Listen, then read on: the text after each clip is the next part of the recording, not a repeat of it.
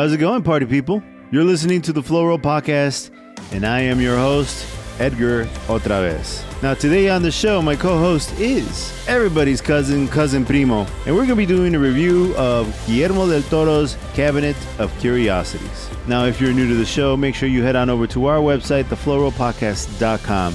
There, you'll find a complete catalog of all our episodes and a whole lot of information about the podcast, the show, and anything else you might be looking for. So today's episode of the Flow Roll Podcast is a part one of two parts having to do with Guillermo del Toro's Cabinet of Curiosities. The reason we broke it up is because uh, I just did not see a way that we could work around the fact that we're going to probably go into detail for every episode. So I broke it up into two pieces.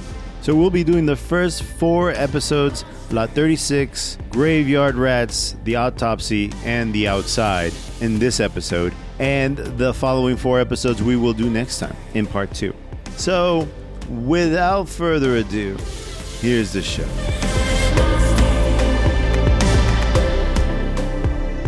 All right.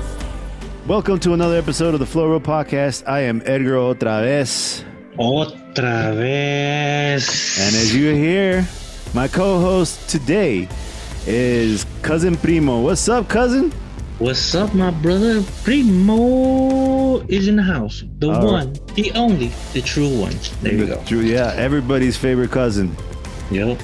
So for today, the subject of conversation will be the Cabinet of Curiosities. We're going to be doing a review of the Guillermo del Toro's Cabinet of Curiosities. Now, for those of you who are not aware of it, the name is actually probably based off the old film from 1920, The Cabinet of Dr. Caligari, which was directed by Robert Wiene.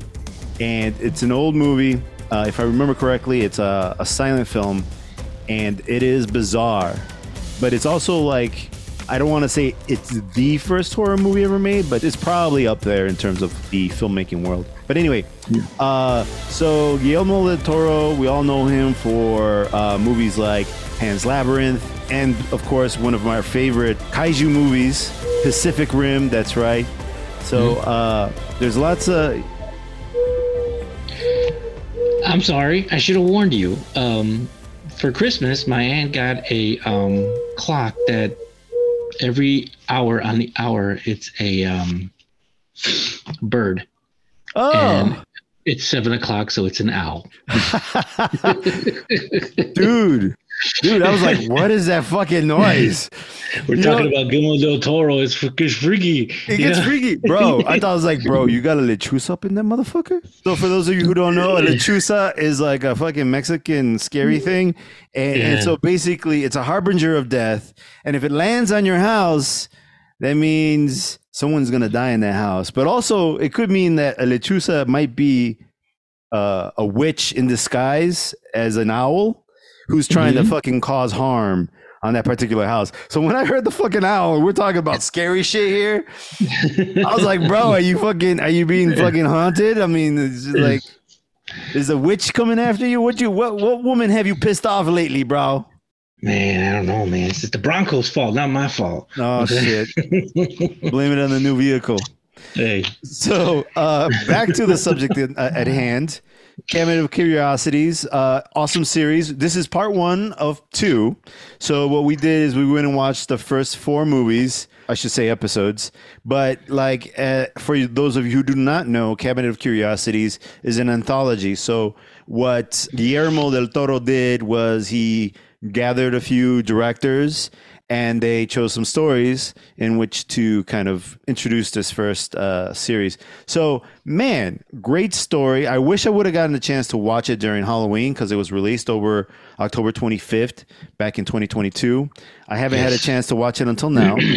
but man, this is fantastic. So, let's start with the first one. Primo, how do you want to do this? You want to do the first one and then we, you know, we add color as necessary?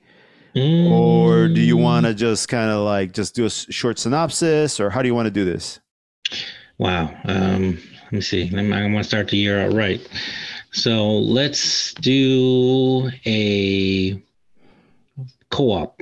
okay that sounds like a plan let's do that we'll and we'll tackle the story a little bit we're going to try to be fast because there's four separate stories. It's not an ongoing story. They're all, I'm sorry, eight separate stories. They have nothing to do with each other other than being stories that may have been written by Guillermo del Toro or just part of the anthology. But they're all like horror based stories. So, mm-hmm. anyway, let's go with Lot 36, which is the first episode. And so, an army vet buys a, a storage locker that has been been confiscated by the storage people and now he owns the stuff inside of it and is trying to sell the things he finds. He's a bit of an asshole, right? Uh, it's directed by Guillermo Navarro hmm and it's written by Regina Corrado, but also based on a story by Guillermo del Toro. Now, it stars Tim Blake Nelson, who plays Nick Appleton. He's the main protagonist of the story. I don't know if you can call him a protagonist as much as just like the main character. Uh, right. I'm not sure he actually goes through any kind of change because, as we know, like what makes a good protagonist is that they go through some kind of epiphany or change during the story. And so this cat is an asshole, right? And Yeah. he's one of these guys. He's former military, and Mm-hmm. he's a little racist. He's he's not a nice person. And uh, at, one point, he runs into a, char- a character named Emilia, who's played by Elpidia Carrillo, who is like a Latin lady. And so she confronts him about one of the storage units that he purchased and was like, Can we please have the storage unit back? You know, like uh, it's got, it's only got like photo albums and other things that you don't really need. And he's like, No, it's mine now. You should have fucking paid your bill. And she's like, Well, I told this cat that I was going to be out. He never responded. I, I sent him emails and, you know, he just never saw them. Can I please have my stuff back? And he's like, It's already too late. I've already sold most of it. You know, I've already dealt with it. Mm-hmm. So that relationship comes back to bite him in the ass. But you know what? I forgot something. In the beginning of the story, exactly. I was about to correct you on that. oh, yeah, no, go for it, man. Say it. Okay.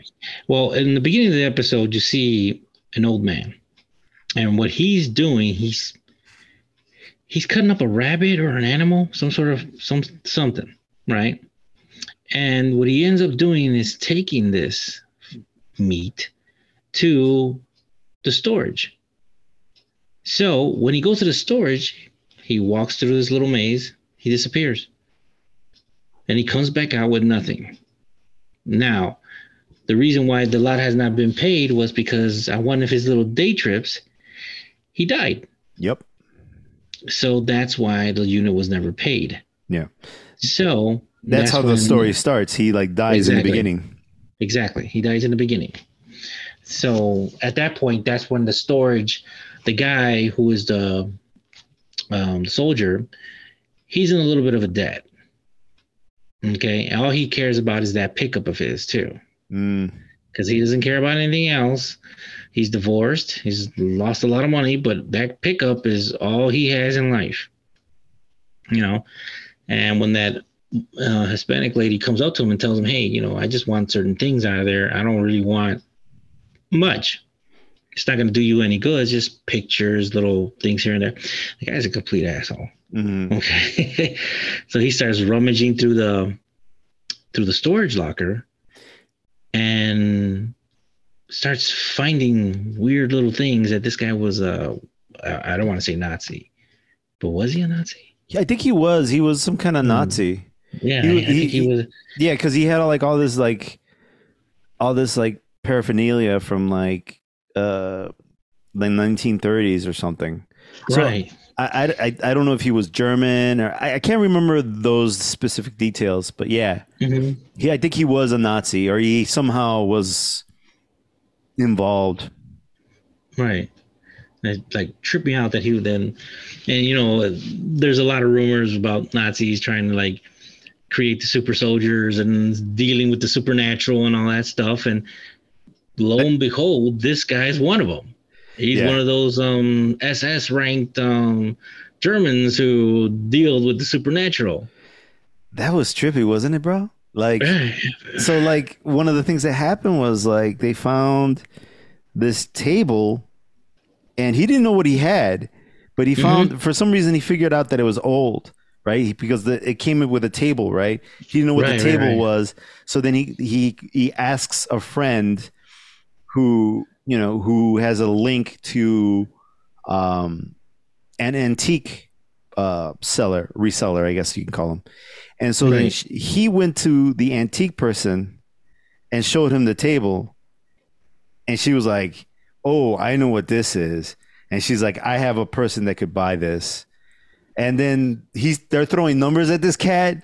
And remember, his eyes were just lighting up. He was like, "Oh shit, that's a lot of money!" like, he's like money.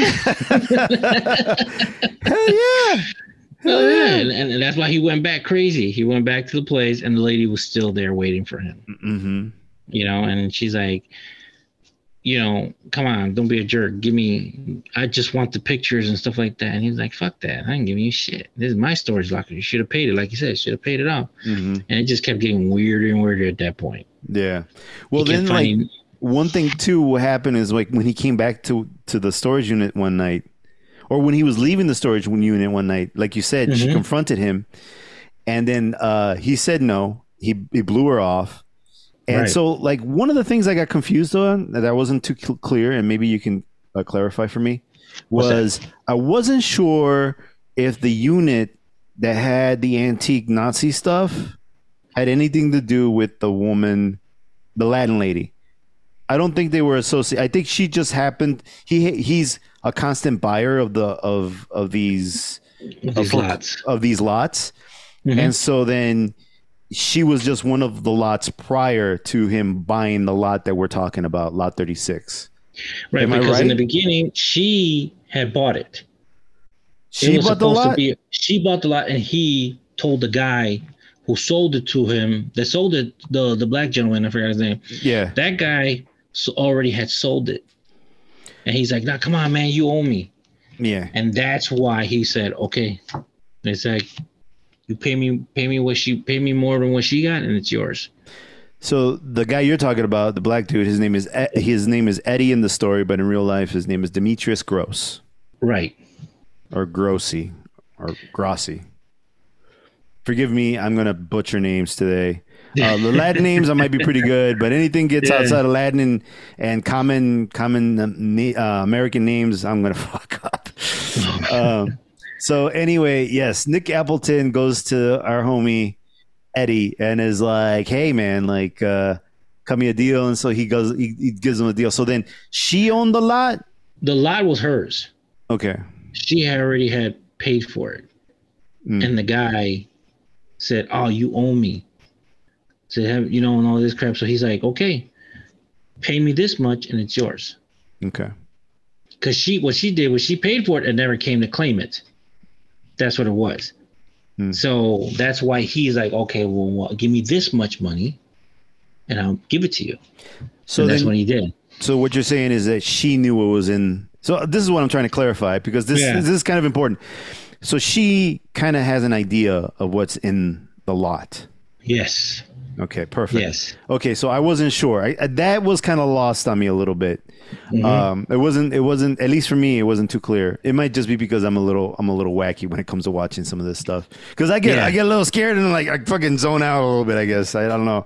But like one of the things about this about these shows is they're really well shot. Lots of good color. Uh, like like it just looks so good.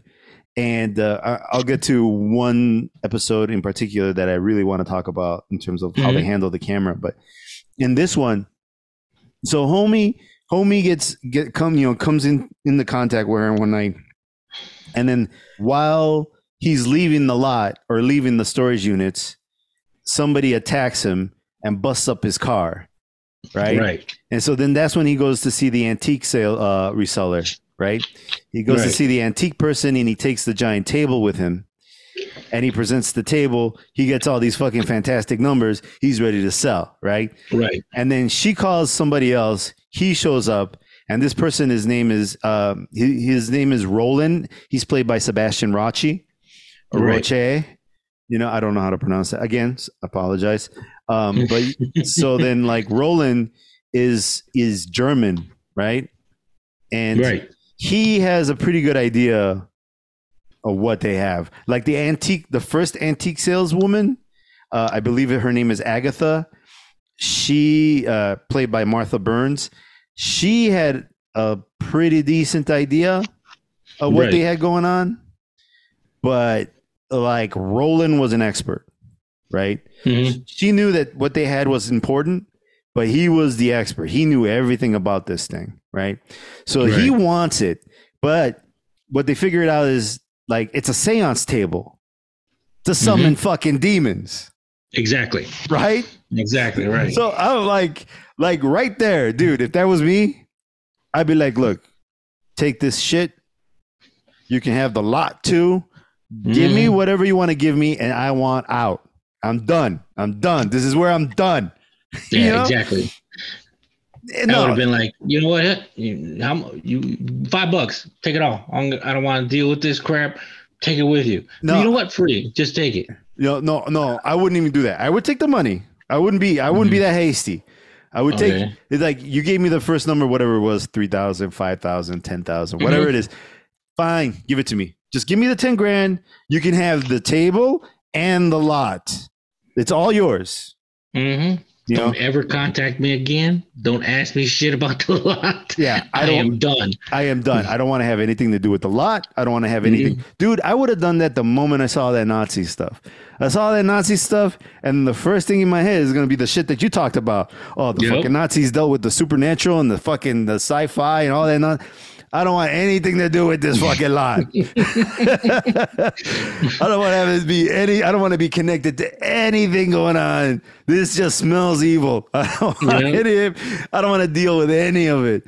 You know. I'd be like, I'd be like, can I bring a priest just to bless this damn thing before I, or something? Dude, I? I, I bring a priest, I bring a rabbi, I bring a fucking, I bring a fucking uh, a monk from Tibet, I bring every spiritual fucking person that I can get my hands on to bless mm. the crap out of that fucking storage unit. Because they're I'm wearing silver and yes, carrying garlic, have silver bullets, you oh, know, oh, you got a, a uh, fucking flashlight full of sunlight, all that nonsense, dude. Fuck all I that would have been noise, like, I would have been like, as soon as I saw the table, I was like, nope, there's something wrong here. dude. you know, that, right? That table, that table looked fucked up. Dude, there was like like- a pentagram on that table, wasn't there? Right. There was a pentagram, but I would have been like, I smell blood. I'm out. Peace. Straight up. No, this motherfucker. Okay, so like the other thing is that you don't that we're. I mean, we we can say this because we have jobs and and and Yeah, yeah, you know yeah, we got get stuff going on for ourselves. Nick Appleton in the story, this homie, he's got nothing going on other than selling these lots, right? Than selling the That's crap out of these lots. And so, like, he struck a gold mine. He knows he's got something good. And so he's trying to milk it for everything it's Mhm. got. But you see that this is the thing that fucking drives me nuts, right? He he brought the table, and then the lady's like, "Well," or not the lady, but the dude. Roland was like, "There's three books." I think it was the dude. There's three Yeah. books. You only have two because there's like a secret compartment in the fucking in the shelf, right? I forgot about that. Yeah, there's three books. Yeah, there's two books, and there's a third one, and the third one has something to do with once the demon has been conjured, because there's a demon associated with the way this table is laid out and the books mm-hmm. associated with it and all that shit. So the the the, the table is not just a seance table; it's for summoning evil fucking things from another world, right? Mm-hmm. Right. like again why do you just, just you know like me i was just like i'm out just here here's the fucking here's the key to the lot give me give me what would you say five grand? Give me six grand. We call it a day. Boom. You can go fucking dig for the third book yourself in the lot. I'm out. Don't call me. Don't write me a check. Give me fucking cash. I'm out. I'm done. No. Homie Mhm. homie doesn't want to just give everything up. He wants to fish for the one book so he can continue selling all the other shit in the fucking lot. Crazy motherfucker. I swear to God. This fucking like what? So let's go find that dirt book. Duh. Yeah, and then he takes homie with him, right? He takes Roland with him, right? And they're in the truck, and the truck doesn't have a window, right? And so, Right. and plus, homie, like uh, uh, Nick went ahead and taped the front of the fucking window because the window got bashed in. So the, Right. the the driver's side window got broken completely, and then the the windshield got cracked up, and he duct taped that motherfucker up because that's how broken desperate this homie is, right?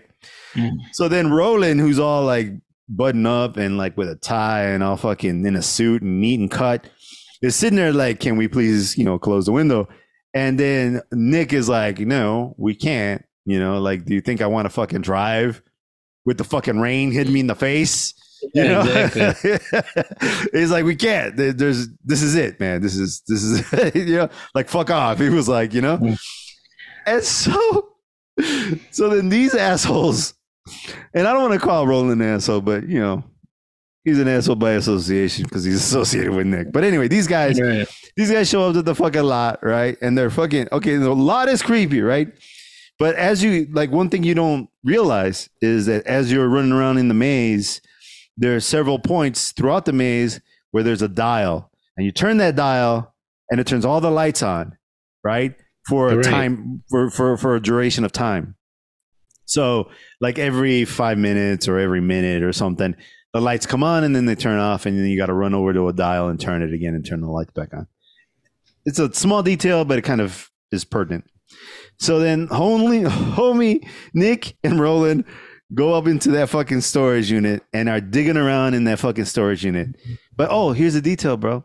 Remember the third book?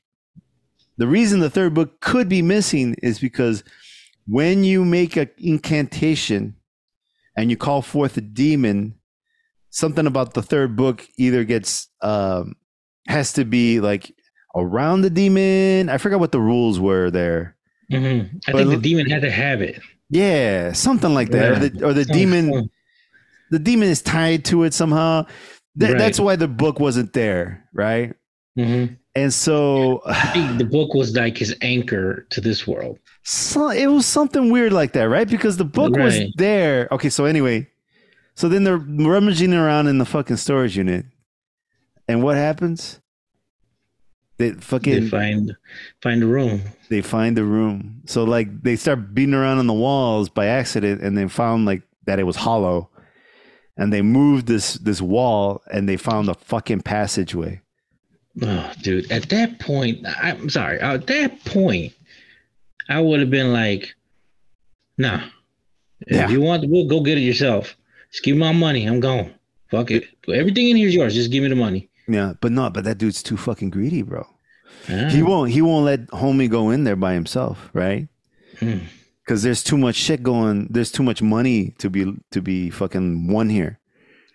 So homie goes in there with him and, and he's an irate asshole too. Like he's just like, you know, like everything sets him off. He's a little angry, and he doesn't want to listen to this guy. He's, he thinks he knows what he's what he's doing. He rolls his eyes at all the mystical shit, which I don't blame him for. Right? Right, right. Uh, but like you, like you said, bro, I would have been. I'm out. You know what? Let's come back during the day. Right? Let's come back during the day. We bring the rabbi, the priest, the the, the Tibetan monk, and uh, you know, we bring some fucking. hose, I'm sorry. a fire hose full of holy water. Something, bro. Something. Something. some You kind know? of fucking supernatural backup, right? You know? And so this guy goes in there and they go through this passageway, creepy ass passageway. In my head, I'm I'm saying, fuck no. you see, this is I think this is why nothing has ever happened to me that's like this. You know? Yeah. because I, you know, I think most of us in this world has a sense where it's like, okay, you know what, I'm out. This is no, this is where the axe murderer jumps out and chops my head off. I'm done. No, I'm not going into the fucking creepy Right, hallway. like- You I've seen too many movies. No, I'm leaving. no, no, no, no, I'm done. Fuck that. This, I think this is the part where Michael Myers shows up. I'm gone. I'm done. Call me. Yeah, I quit. Call me a chicken. I don't give a fuck. I'm out. You know? Yeah, I, I I really don't care. Like, Yeah. I'm gone. Fucking There- come, chicken. I'm a super chicken. Bye. Well, dude, well- I'm going. can you call that okay so like think about it in terms of like you know like uh you know us self-preservation right Mhm. let's think about that right like are you do you is is it all like, oh, this is stupid, or is it do you not give a fuck about living, right? Because like, at least for me, I want to live. I want to live, and if Yeah. it if it looks even half-ass dangerous, and I haven't had any chance to like practice it or research it or any other, I'm not doing it. I'm not No. doing it. I'm not doing For it. me, it would be I would go down that hallway, and if I even saw something flicker, I'm gone. And like, look, um, give me my money, Yeah.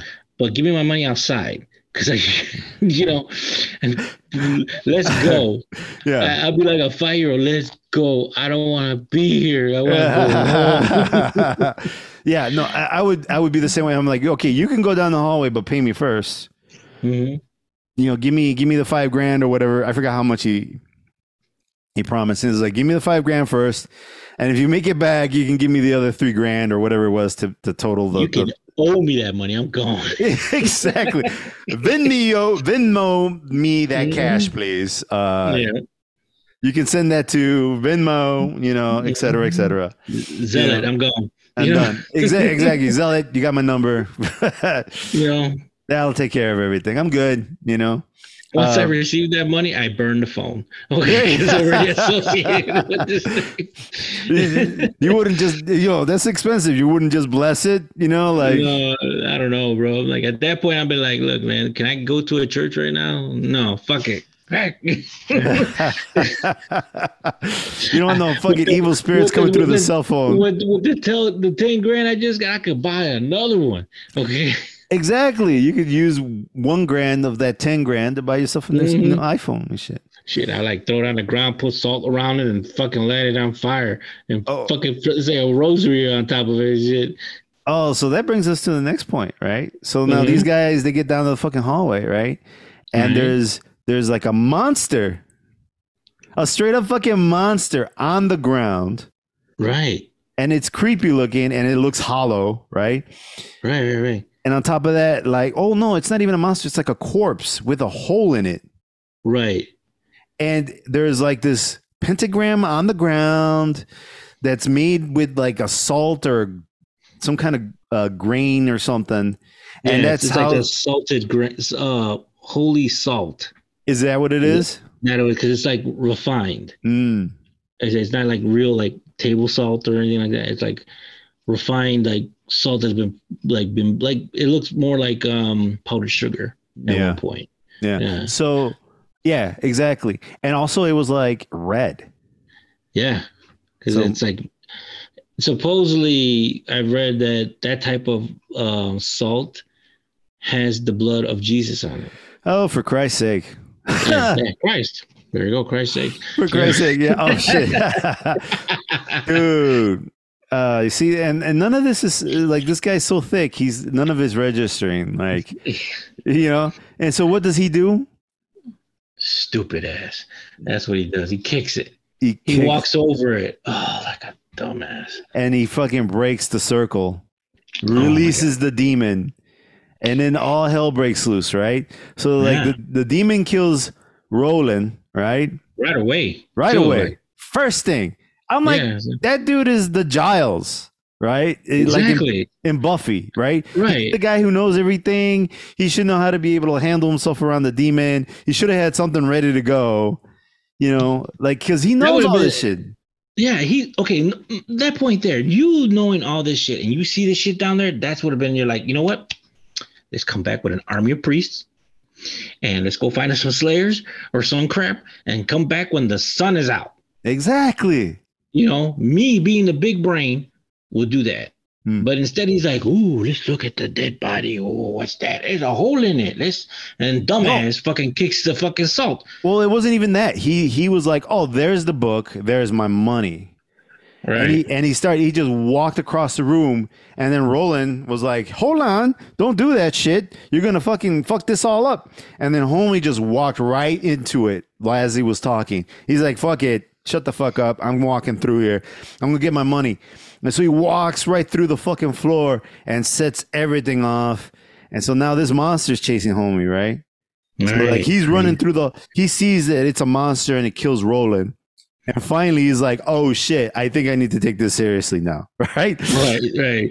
So, so then now, homie's running around through fucking through the, you know, through the maze, and he's Yeah. turning on the light, trying to get around, but the light only lasts a minute. So then the light helps him get to where he needs to get, but then it Right. turns off, and that helps the monster, you know, stalk him. Right? Right. So like you got this on off thing going on, and the monster hiding in the darkness that he can't see, and then he keeps popping up on him, scaring the shit out of him. And so finally he gets to a fucking door, right? And at the other Right. side of the door, it is Amelia, the Latin Right. lady that he fucking Exactly. has been an asshole to. And he's like knocking on the on the door, and he's like, "Look, I'll give you whatever you want. Let me out." And she just fucking puts the hook on on the other side Mm-hmm. and leaves him. And I'm like, I think- I think- I think she said- You get what you paid for, something like that. Is that what she said?"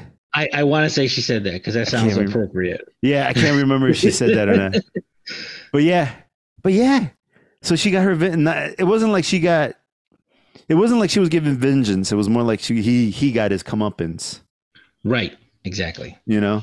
Exactly. So yeah. because she, see, this is what made, made me confused because I wasn't sure whose lot it was. But now that you've kind of told me that it's possibly hers, it makes sense because then she already knew that there was a monster in there, Mm-hmm. and she's like, "Fuck it," you know, like she was probably thinking like, first off, you got you got what you got coming, Mm-hmm. but second, like I can't let that monster out, Right. right? And then homie gets eaten by the monster. Like she probably knew, and then she knew she needed to like feed it to leave it alone to and leave it where it's at and stuff. I'm like, oh shit. Because at the, at the end, she she heard it. hmm She heard it. She I think she even seen it, and that's when she put the hook on. Like, Yeah, like you get your come comeuppance, motherfucker. that's Yeah. right. Uh, Vato loco forever, and she walked away. Straight up, bro. so each one of these has a little bit of a like uh, a moral to the story, right? hmm And the moral to this story is basically don't be a greedy asshole, right? Don't be mean. Don't be mean to people, and don't be so blinded by greed that you're just gonna like not pay attention to what you're doing because it's gonna come and bite you in the ass. You gotta exactly. you can't be that greedy. You gotta let shit go, brother. Woo! Crazy, bro. Crazy. For sure. So that is the first one. Right. The second one is graveyard rats, Right. and that's it's um it's uh, let me see the overall on this one was a grave robber grave robber eyes the riches of the wealthy new arrival in the cemetery but must survive a maze of tunnels and an army of rodents that secure them yeah. So this this is uh, directed by Vicen- Vicen- Vincenzo Natali hmm or Vincenzo Natali. I'm assuming that maybe he's Italian. Uh, writers are Henry Kuttner, and it's based on a short story again by Guillermo del Toro. And it stars David Hewlett, Alexander Eling, and Ish Morris. So, dude, take us through the story, man. Mason, Masson, is it Mason or Masson? i want to say mason because it's two S's. Anyway, so this cat Masson Mason uh, is played by David Hel- Hewlett. I've never seen him in anything, but what a great actor he was in this yeah one. Yeah, he, he was pretty good in this one i liked him um also there was a Alexander Eling which who is burton hmm I I I want to say Aish Morrison, who played Harry, and Corey Bertrand, who played Widow's son, whoever the hell he is. So um, the story is that the character Masson, let's say his name, I think his name is Masson. Okay. Ma- Masson owes money to a debt collector. Okay, so he stops two grave robbers from robbing a grave. Okay, thinking the truth is he it looks like he's a police officer or something like that. But honestly, what he is, he's a robber himself. Yeah. He's a crook. Yeah. Okay, That was So clever. Right. It was. It was very clever. I like. I was thrown off by that. I like that type of a you know little spin to it. hmm You know. So when he goes to pay off what he owes, he finds out that it's not even real. So the guy tells him, "Look, I've been letting you slide for a couple weeks now," and he goes, "You haven't produced anything." He goes, "What's to stop me from killing you and just collect what you have in the house now?" Right. So he tells him that he blames the rats. The rats have been gathering the gold at the graveyard. So he's like, I'm gonna give you one more week. So Mason goes to the mortician where he's been getting the um the information of where these guys are gonna get buried so he can take their golds or whatever, or whatever they get buried with. You know, so then he finds out there's a very, very rich guy who's getting buried pretty soon. He can't wait. He is excited that this guy is dead. Okay. so excited that he can he, he wanted to take the shit now. yeah. But he says you can't. They want an open casket, you know, because he died naturally. Hmm. You know, and I was like, okay, so you you lucked out. But he knows where he's gonna get buried. So he goes home all excited and everything. And he starts hearing the rats running around his running around the roof. I mean the ceiling, the walls and stuff like that, right?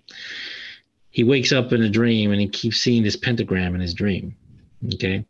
That's why I say the stories are all linked in some way. Mm. Okay. So the day of the funeral, he actually acts like he's a friend of the family. Right. So once he's buried, he starts digging like there's no tomorrow. Dig, dig, dig, dig. When he when he hits the grave, I mean the coffin, he hears noises. He can't believe what it is. He says, he starts shaking his head. No, no, no, no, no, no, no. He opens it up and it's the rats. The rats already have been in there and took all the guy's gold. That's so fucking crazy. Crazy, right? Yeah. He freaks out and jumps in to grab it. He Mhm. goes through a hole, falls down, goes falls into a maze of like tunnels where these rats have been stealing the gold. Right? So then all of a sudden he starts seeing he starts hearing something big. Right? And what it is, it's a crazy giant ass albino rat. Yeah. Okay, so he starts running away, trying to get away from it and all this crazy stuff. He ends up falling down another tunnel. And what he ends up doing is falling down this tunnel, falls into a, to me, it looked like a temple, a temple that was buried under the gravesite, you know? Mm-hmm. And it has the pentagram, it has a, a creepy looking statue there, right? And everything. But then at the bottom of the statue, lo and behold, it's all the gold that this guy ever needs. He was so fucking happy. He was so happy. I, I don't want to say this out loud, but I bet you he nutted like a couple times. Seeing that yeah. you know.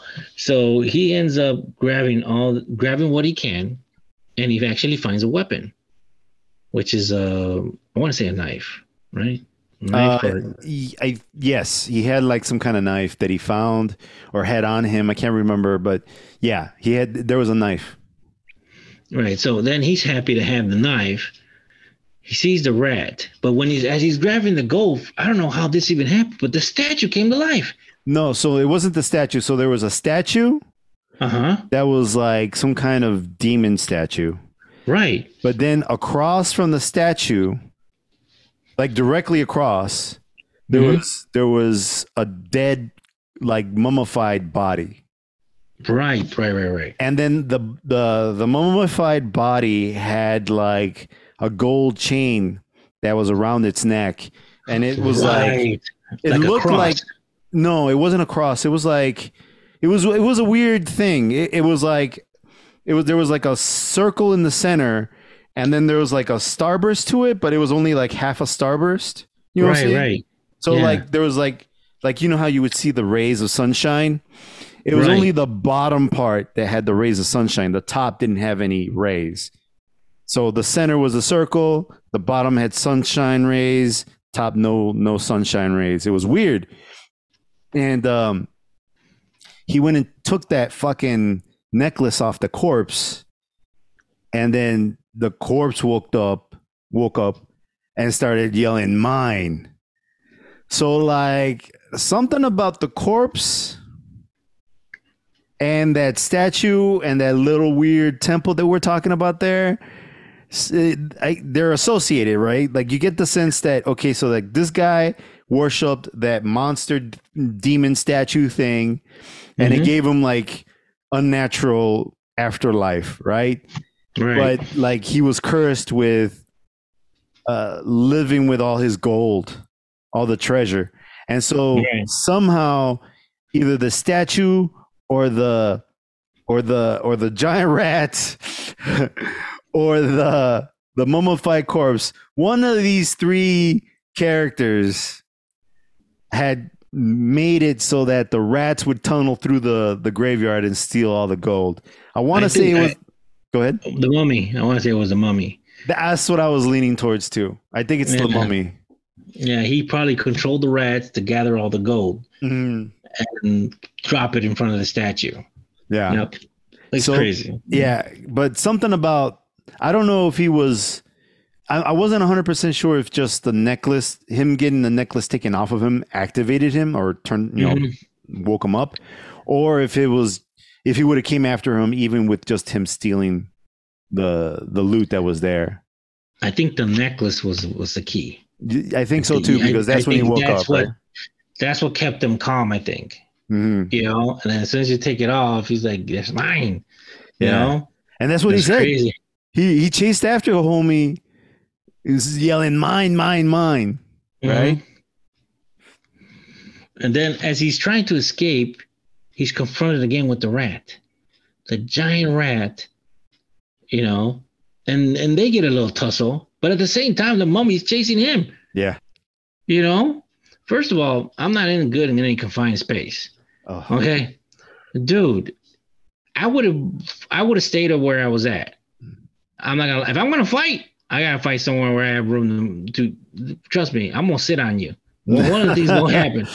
Okay, and I need room for that. And me wiggling in the tunnels is not gonna. mm, mm.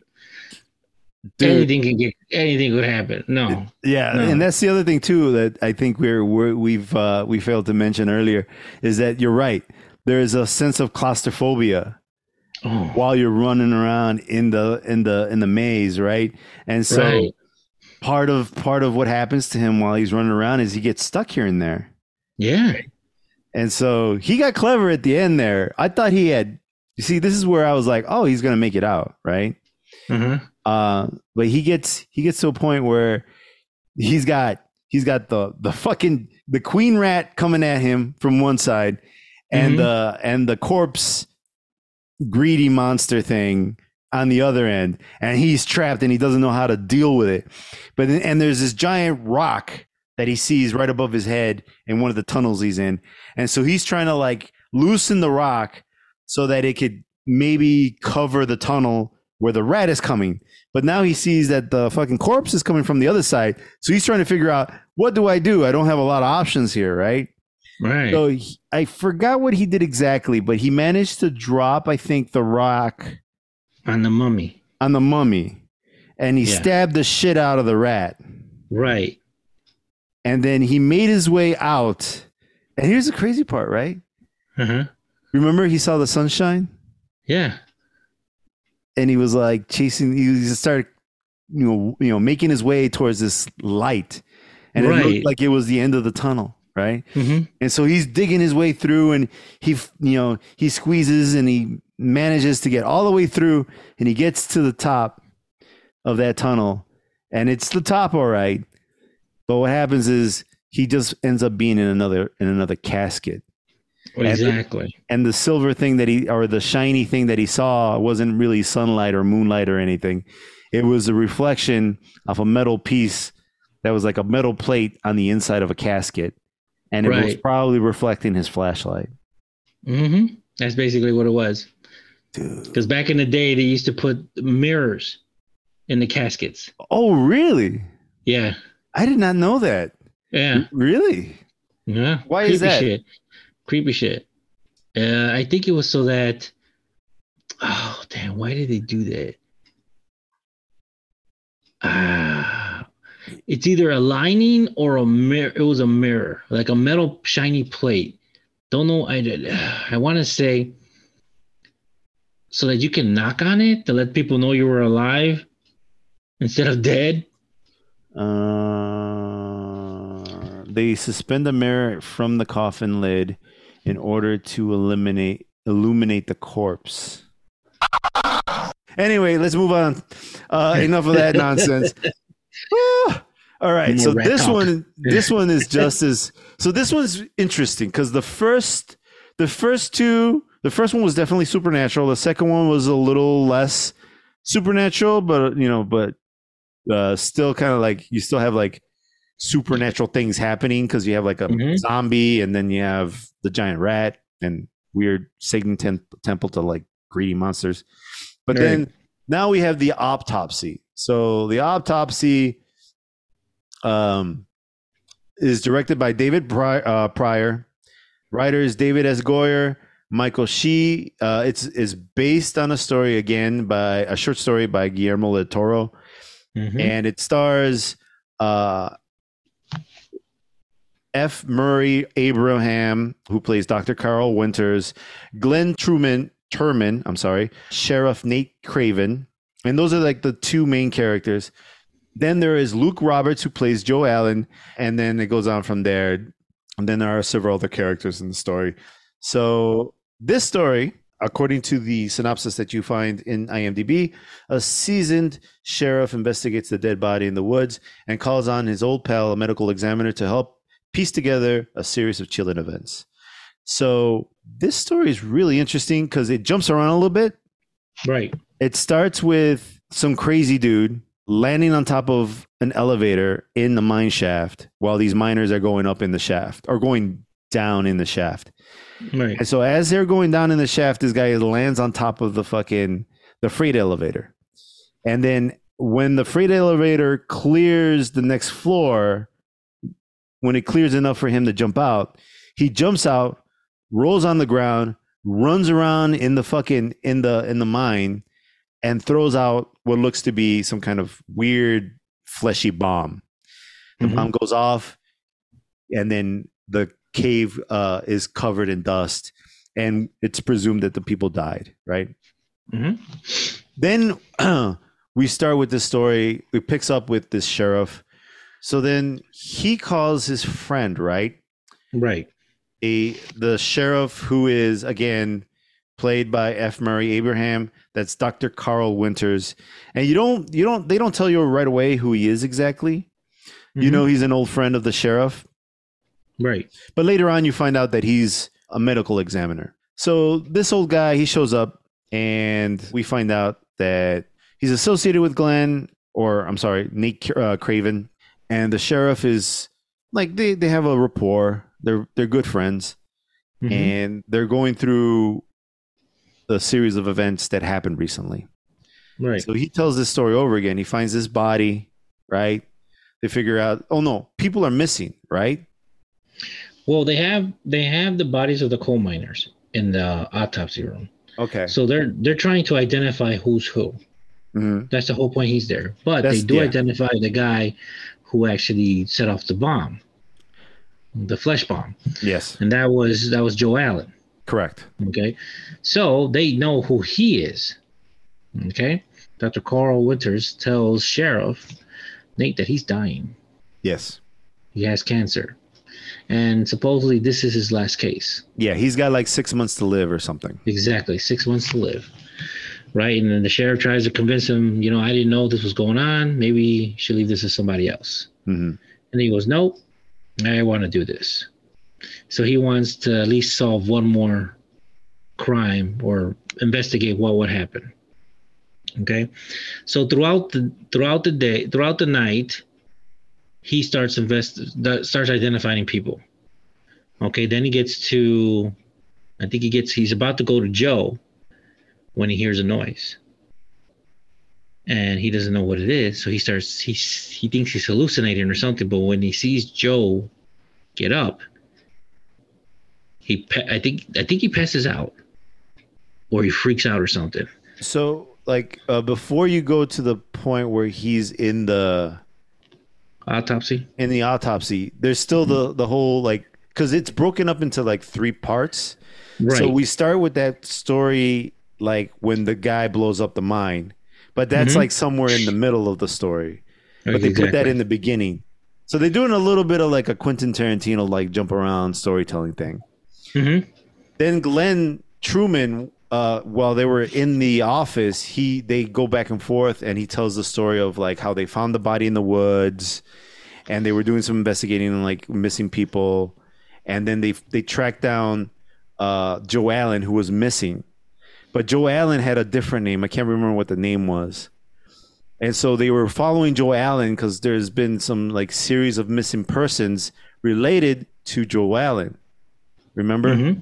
And right. so then they find Joe Allen. They track him down to a mine, um, to a, uh, a coal mine, I think. And dude gets spotted. Dude knows he's spotted. And so the sheriff is like, Joe Allen. And dude's like, fuck. And he runs, right? He's mm-hmm. he actually actually at that point, Glynn Turman had found that fleshy bomb thing. Mm-hmm. Which happens to be, I think, uh, they show in the beginning that that was a meteorite. Yeah, they thought it was a meteorite. They found mm-hmm. it in, in Joe Allen's apartment, right? And they confiscated right. it. They put it in the back seat of the of the squad car, and then went to find him at the at the mine. They go to the mine. Homie shows up. The sheriff, Nate Craven, finds him, spots him, yells out his name. Joe Allen freaks out, or doesn't really freak out, actually. He's more like planning like he's he's mm-hmm. he's got like a look of determination and he's like he runs up to the car breaks the window of the of the squad car takes the bomb runs through the mine lands and then that's where the story kind of catches up with the story before he land he jumps through the mine he runs through the mine gets to where the freight elevator is, but the freight elevator is already going down, and he jumps on top of the freight elevator, and then he blows up the mine. Right. And so it seemingly appears that he kills himself and everybody in there. And that's where the story picks up from where you're talking about. He's in the coroner's. They go to the coroner uh, autopsy room. Yeah, the exam room. In exam room, and then that's where they. You're right. He's like starts seeing things. Mm-hmm. So at that point, there, I don't, I totally don't remember what happened after that point. I think he either passes out and he finds himself tied to the autopsy table. So there's a little bit that happens there. He's mm-hmm. like he's like examining the, the bodies and he and it's consistent with with some evidence that you know they think that it's a bomb or whatever and so like mm-hmm. they're looking through stuff and he's he's cutting bodies open and stuff and then he, for whatever reason he finds a puncture wound in one of the bodies exactly he does and he he wonders like what's going on with the puncture wound so he cuts open the body and it's completely drained of blood and everything inside of it looks gray Right. And, and it's funny be, because prior to that, he did a he he cut open a body and it was all fleshy and red and it looked fresh, you know. Mm-hmm. Uh, and this did not look like that. It looked it looked almost dry and gray. And so he was like, "What's going on here?" Right. So then he starts going through all the other bodies. Right. He starts getting really curious. But then something. This is what I didn't get Something in his in his head had said to him, "Get out." And he's like, mm-hmm. "Why should I get out? What am I running from?" He like talked out to whatever it was, and it never responded. And I was I I did that wasn't clear. What the hell did that? Because it couldn't have been the monster or the creature that was in there. No. We'll come back to that. But anyway, right. So yeah, he's in the corner. He starts pulling bodies on, and he starts examining, and he's recording this whole thing at this whole the whole time. Every every body cuts up, he's recording. He's got a little step, um, lever that he turns on the recording with, and Mhm. he starts talking about what he's finding. And so he's writing a report for the whole examination. Right. So one of the things he says is that this tape, this recording is just for you, my friend, for you, Nate, right? So as he's talking through what he's doing and what he's finding and examining, he's referring to Nate the whole time. Then finally, he discovers that Joe Allen might be like something he should look at. And that's you're right. That's where he gets knocked out, right? He he falls asleep or what the fuck happens? I can't remember. I think he blacks out. He blacks out. happened. Yeah. Right. He's about. I think he does bring. He rolls in the body of Joe, and something tells him. That's the point where he tells him get out. Hmm.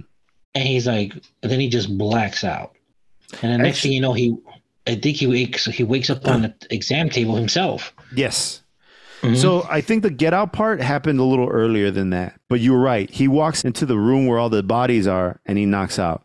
Then that's when he wakes up on the exa- examination table naked with Joe Allen right next to him. And he's Joe Allen's walking around and he's, you know, he's monologuing. He's doing the villain monologue thing. So right. he's, tell- exactly. he's telling him everything and he's telling him everything. He's giving up everything. He's because he's assuming that this guy's dead. Like he's is going to be so he tells him that that bomb wasn't a bomb. It was actually his spaceship. And that that fucking thing, that that body he's walking around, by the way, is like a fucking zombie, right? Mhm. He's like talking, he's got like no eyes and shit, and he's like no pupils in his eyes. He's like talking and he's like corroding and he's disgusting, right? Mhm. And so he's giving up everything. He's like, "Oh yeah, we fly through space and we we we travel light. That's why we're so small. But then we jump into bodies and we use your senses and your memories and all that stuff and we ride along and we can tr- we basically take over your body and your life, right? And so he was he was just gushing information, right? And this monster's like super smart, and so he's telling him like, "Yo, you being a coroner would be perfect." So then I can eat because we need to eat. Basically, I guess he, they need to suck the blood out of humans Mhm. or animals, and so they li- they live off the blood of of creatures. And so he's like, "You'll be perfect. I'll be I'll be fed all the time. I won't starve, and nobody will even think of, think twice about what happens to these bodies." Right. Mhm. And so it was going to be the perfect cover.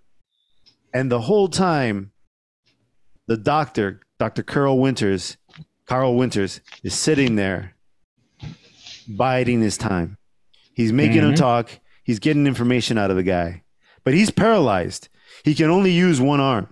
Somehow, the monster, the creature that's inside the, the fucking zombified body of Joe Allen, has managed to uh, paralyze most of his body except for one arm so that he can continue to operate on himself. Because what the monster needs to do at this point is transfer himself from the rotting corpse into the new fleshy body of Mhm. the old man, right? And so the old man is like, You don't understand. I have cancer. You're not going to live long. And he's like, It doesn't matter. Cancer is going to be a delicious little fucking treat for us. We're going to get in your body, we're going to eat up the cancer, and then we're just going to continue living on in your body. Which was fucking Mm. nuts to me. Like they, Yeah. they would, that monster would cure him of cancer. But of course, he's not going to be himself. Right. You, you lose your humanity. Yeah. And that's the other creepy thing too, right? Like Mhm. the monster was able to allow Joe Allen to continue seeing what's happening. He's riding along. He's like in the back seat, but he can't do shit. Exactly. And so everything that's happening, Joe Allen is feeling it. He's know he knows it's happening and he can't stop it. What a fucking awful existence.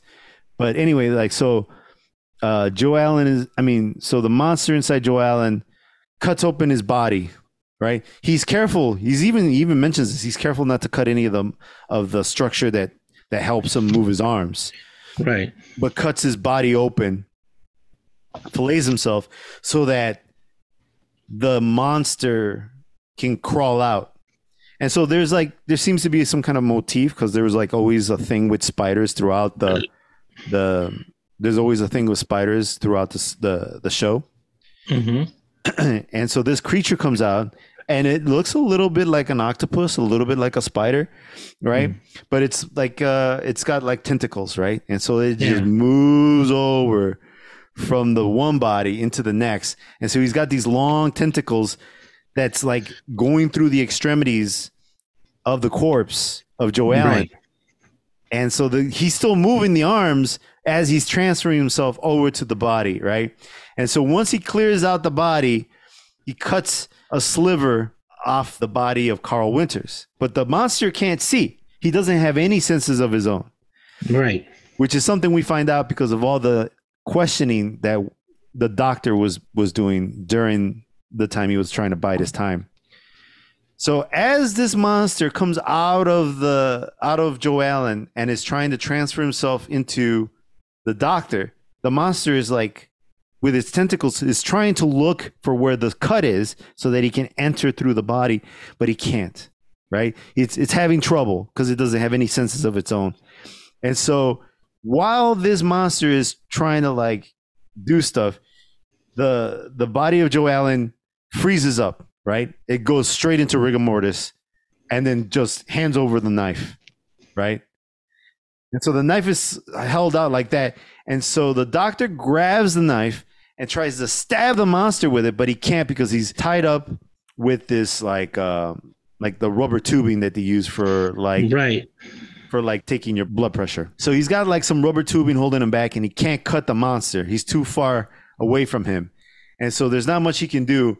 It's close to his face. So what does he do? This fucking hero, dude. This old man. I was like, this I like this one by the way. I was like, this man is a fucking badass. He says, I'm not gonna let this fucking monster like live on in my body and take over and possibly reproduce. He starts killing his senses. So he kills his ears. He stabs himself with the syringe in his ear, or not the syringe, the scalpel. He takes The that scalpel. scalpel. Sticks it in his ear, sticks it in his other ear, stabs his eyes out, and then cuts his own throat. And so then the monster finally makes his way into the body of the doctor. And as he's going into the body, he's like, What the fuck happened in here? Like, what was going on? And the doctor is talking to him in his mind. They're talking like telepathy or something or whatever. Right. And they're sitting there having this conversation, and the doctor's like, You ain't getting anywhere with this body. I blinded myself. You can't hear. This is, you're not going to be able to do shit. And I slit my throat. You're not going to live long. You're not going to make it for very long. You're going to bleed out, and that's the end of the story for you. And so you're thinking, Shit, this badass old man did that because he's dying anyway, right? Exactly. And uh, he's like, he's, Go ahead. it's like it's all it's, it's worth it. He's like he's like saying, you know what? What I got to lose? I'm gonna die anyway. Yeah. I'd rather die than live inside of live like this. Yeah. Because he would have lived forever. Yeah, he would have. because this this monster would have cured him of cancer. But he said, "Fuck it, I'm dead. I, I'm dead now." And so, like, mm-hmm. let's go out with a fucking bang. This fucking guy stabs himself in the eyes, bro. What a what a fucking badass, bro. And then oh yeah. and then like you're thinking, is he gonna die fast enough? Because as he's dying, Sheriff Nate Craven is co- is walking down the hall in the coroner's uh, in the coroner's office, right? So he's walking Right. around, and you're thinking, is the doctor going to gonna pass fast enough before this thing will maybe find Nate and try to jump into Nate, right? hmm he's dead. And the brilliant thing about this guy, so Nate walks in, the doctor's dead. He sees all this crazy shit happening, right? He sees his be- he sees his good friend on a fucking table, you know, dead. And he sees another naked body right next to him, dead. And he's like, "What the fuck is going on?" Right? He left a note on his body, bro Yeah. while he was dead and while he was dying, bleeding out, getting taken over by a fucking alien, he wrote a message on his fucking body. I forgot what the message was. It was something like, listen I to the tape. Listen to the tape and burn the body. Oh, burn this body. That's what Yeah. it said. It said, burn this body. And, li- or, I- and I think it also said, listen to the tape. So then he goes and listens, like you listen to the tape, right? And you know he had recorded. That's one of the things he told the alien. It's like I like this whole conversation that you and I had was recorded, and my friend's gonna listen to that recording, and they're gonna know what's up, and you're gonna be dead, and this is all gonna be over, and they're gonna burn this body, Mm, bro. like That one I liked. bro. Huh? Yeah, that like a trooper. Like a trooper, bro. I like that one a lot, bro. Yeah, that, that one was- that one was not nearly as scary. It was more of like a triumphant one, man. I I right. uh, I mean the dude was at the tail end of his life and he fucking went out swinging, bro. Exactly. He was like a champ, bro. I love that story. That story was good. Um but yeah, so this one was interesting because the monster in the story was the one who needed to learn the moral of the story. Right. Whereas before, the victims were the ones who, who had to learn something. The, the true protagonist in this story was not the hero of the story, who was the doctor. The true protagonist was the, the, the alien, because the alien learns that he should not be, what's the word, so arrogant. Yeah, I was gonna say cocky. Yeah. You Yeah. know. It's the same word. Yeah. Yeah. Don't be cocky about who you are. Yeah. Yeah. Don't uh, don't be arrogant because he you know he he's bragging about how he's so smart and he travels through the through the through the universe and he takes over these bodies and he just uses them and he talks about all this shit like he's like the superior being and Dr. Carl Winters calls him out and he calls him a Yeah. parasite and he's like you're so egotistical you don't even realize you're just a fucking parasite you don't have Hmm. anything of your own you have to fucking steal from other people Yeah. that Crazy, that, bro. That was an interesting one. I think that was the most clever one because again, there was a moral to the story, just like all the other ones, except the monster had to learn the moral of the story. You know, so like that was True. really interesting. So let's move on to the next one, and this will be our last one for this part of the episode, uh, which is The outside. the outside. So Mhm. why don't you take us through the outside? Okay.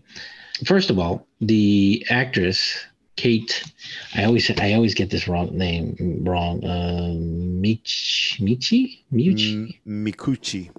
Mikuchi, right? Mi, Mi, Mikuchi, I think. Mikuchi? Uh, yeah, I think I'm saying that wrong because this sounds naughty. All right, Kate.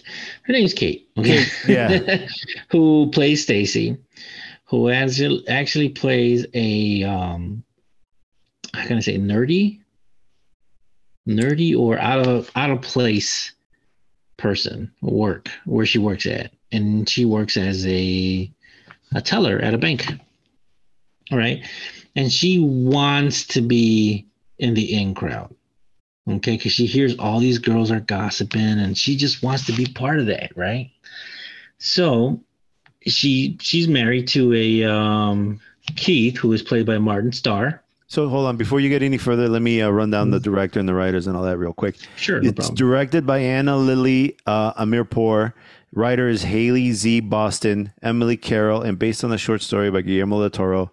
And like you were saying, it stars Kate Micucci, Martin Starr, Dan Stevens, Kylie Evans, and several other actresses who are fantastic in it. But anyway, uh, continue. I'm sorry. Okay, no problem. So what happens is is that she just wants to belong. Okay, and it's around Christmas time as well. So her husband, who happens to be a deputy at the sheriff's office, is um, telling her that she's fine.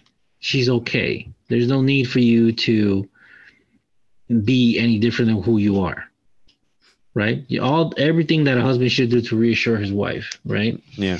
but she just keeps wanting to belong, right? So, what she ends up happening is that she gets invited to a Christmas party, which happens to be a like a Avon party.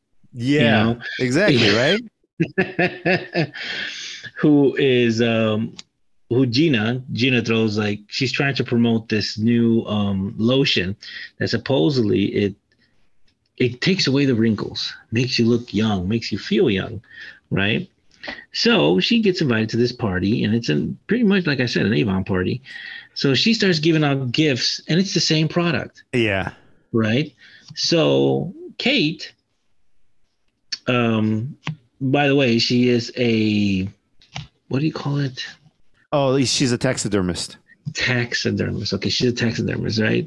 There's a little clip where she's actually outside hunting a duck, and she kills it, and she starts stuffing it and all that stuff. So, to jump ahead of the story, she's she presents this gift gift to to Gina, and it's the stuffed duck, right?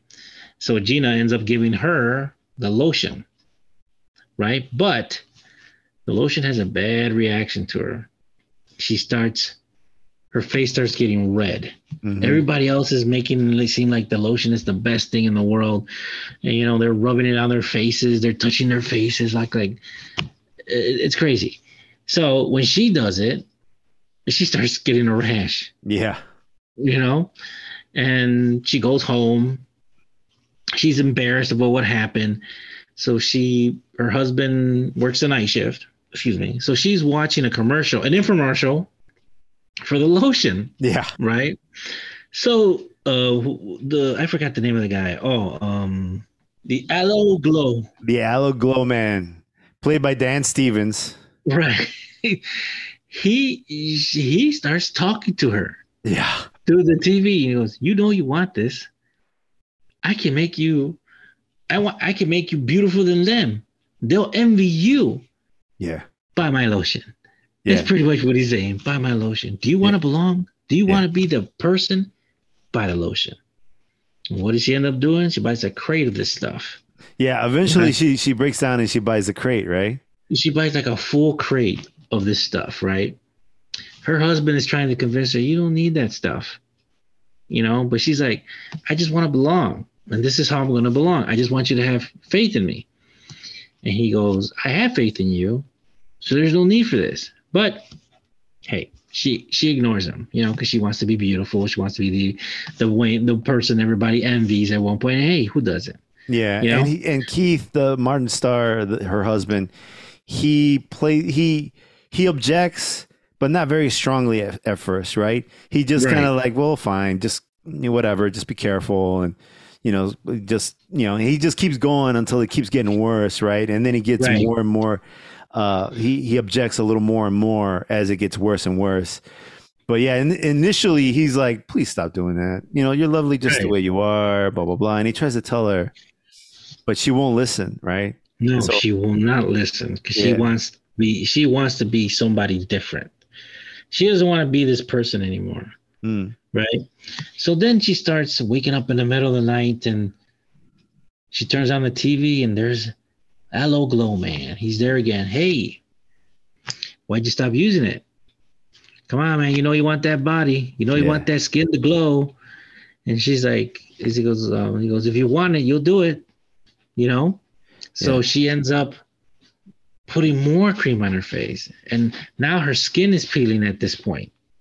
You know, not only her hands, but her, her face, her legs, everything is peeling, right?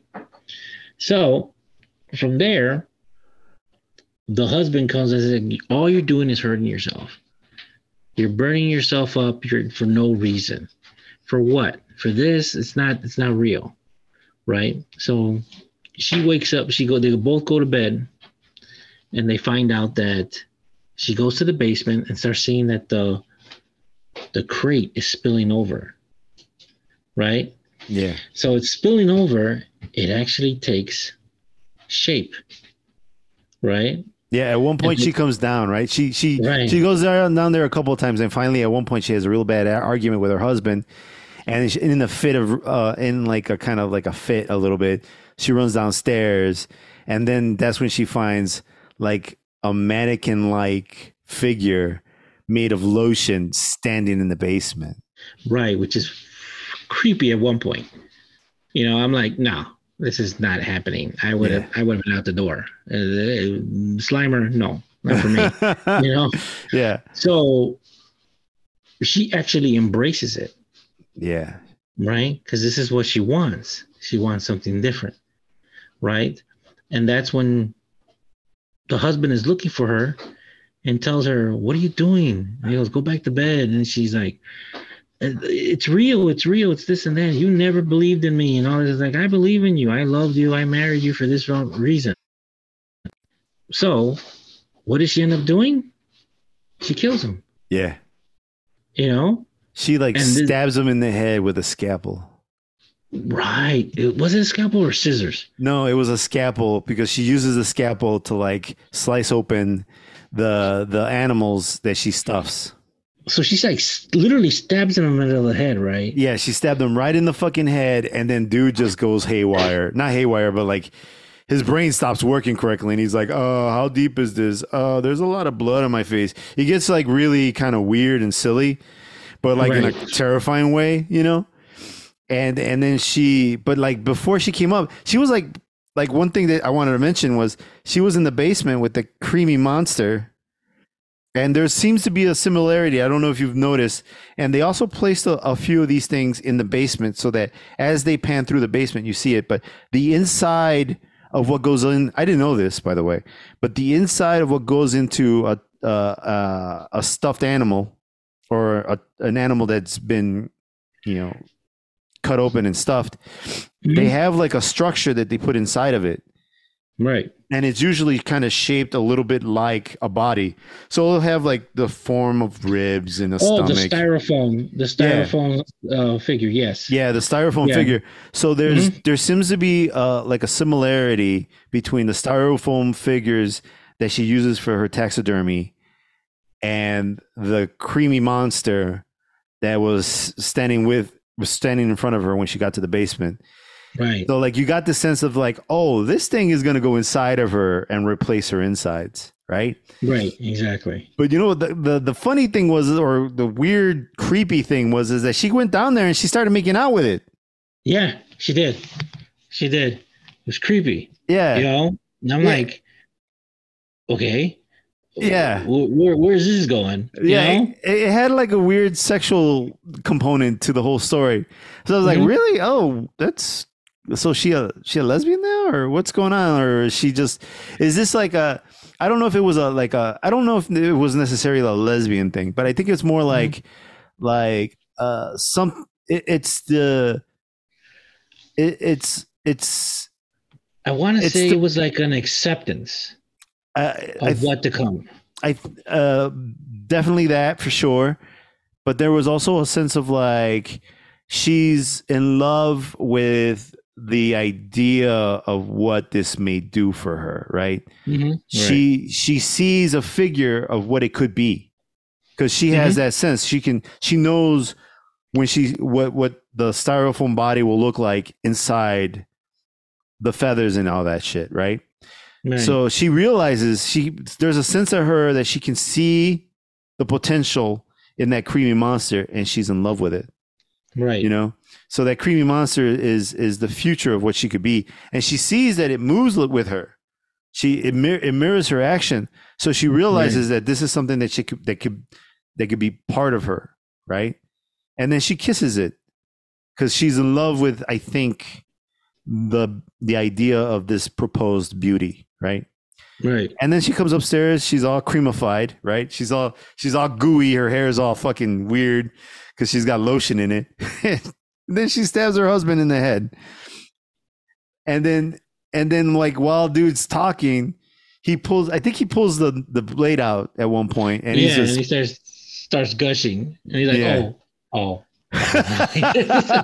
yeah. He's like oh oh oh tapping at it, right? Like Yeah. trying to stop it, and and I'm like, Is it bad? Is it bad? I'm like, Oh, dude. I'm like, yes, dude. It's totally bad. Mhm. And then and then she it- and then she takes an axe to him. yeah. She acts it in the back of the neck, right where the ho- shoulder meets the the head. Yeah. Like, damn. But then that's when she, at that point, she, she like walks around and sees there are footprints leading upstairs. You know, first of all, that shag carpeting and that cream, that's never coming off. So she walks up the stairs Mhm. and sees that that cream creature is walking toward the shower and like just fills the tub when she when it walks in there. Yeah, that's right. Right. It just kind of dove into the tub Right. and it filled So it. and she just walks in there, takes off all her clothes, covers herself up to her body, and she says, I feel it. I feel it. So she just immerses herself completely into it. That's fucking nuts. Yeah. So I, I want to say an hour has passed or something, and she walks off the she gets out of the shower. Uh huh. And now she's walking like a thousand bucks, Yeah. right? Pieces of flesh and slime are coming off of her. And she's looking at herself and she's like, Yeah. She's hot." and she looks at, she's hot. She's looking at her teeth, yeah. you know, and, and yeah, she is a looker, Yeah. you know. She's not a bad looking lady in real life. No, no, in real life, she's a cutie, Yeah. you know, but, you know, I was like, wow, you know, Mm. and she still has the mullet though. At that Yeah. point, she still has the mullet Yeah. because she hasn't cut her hair. Yeah. So, um, she decides that she needs to um stuff her husband. That's right. Crazy, Yeah. crazy dude. Takes him down to the basement. Takes him down to the basement, stuffs him, and throws all the innards out in the in the trash hmm like nothing. Yeah. Like it's just like regular whatever. It, it's trash day. Like, Yeah. and you think nobody's gonna? Oh, dude, it's crazy. Dude, okay, so And- here so I got a question. I don't mean to interrupt, but I have to Sure. ask. Yeah, As a trash man, I know you you're not one of the guys that run out and you you do you deal with the yard itself. But Yeah. like as a trash man, I have to ask if you see raw meat like that, because that's kind of what it is, right? Innards and raw meat and stuff like that. Mhm. You see that in the trash. First of all, would you even see it?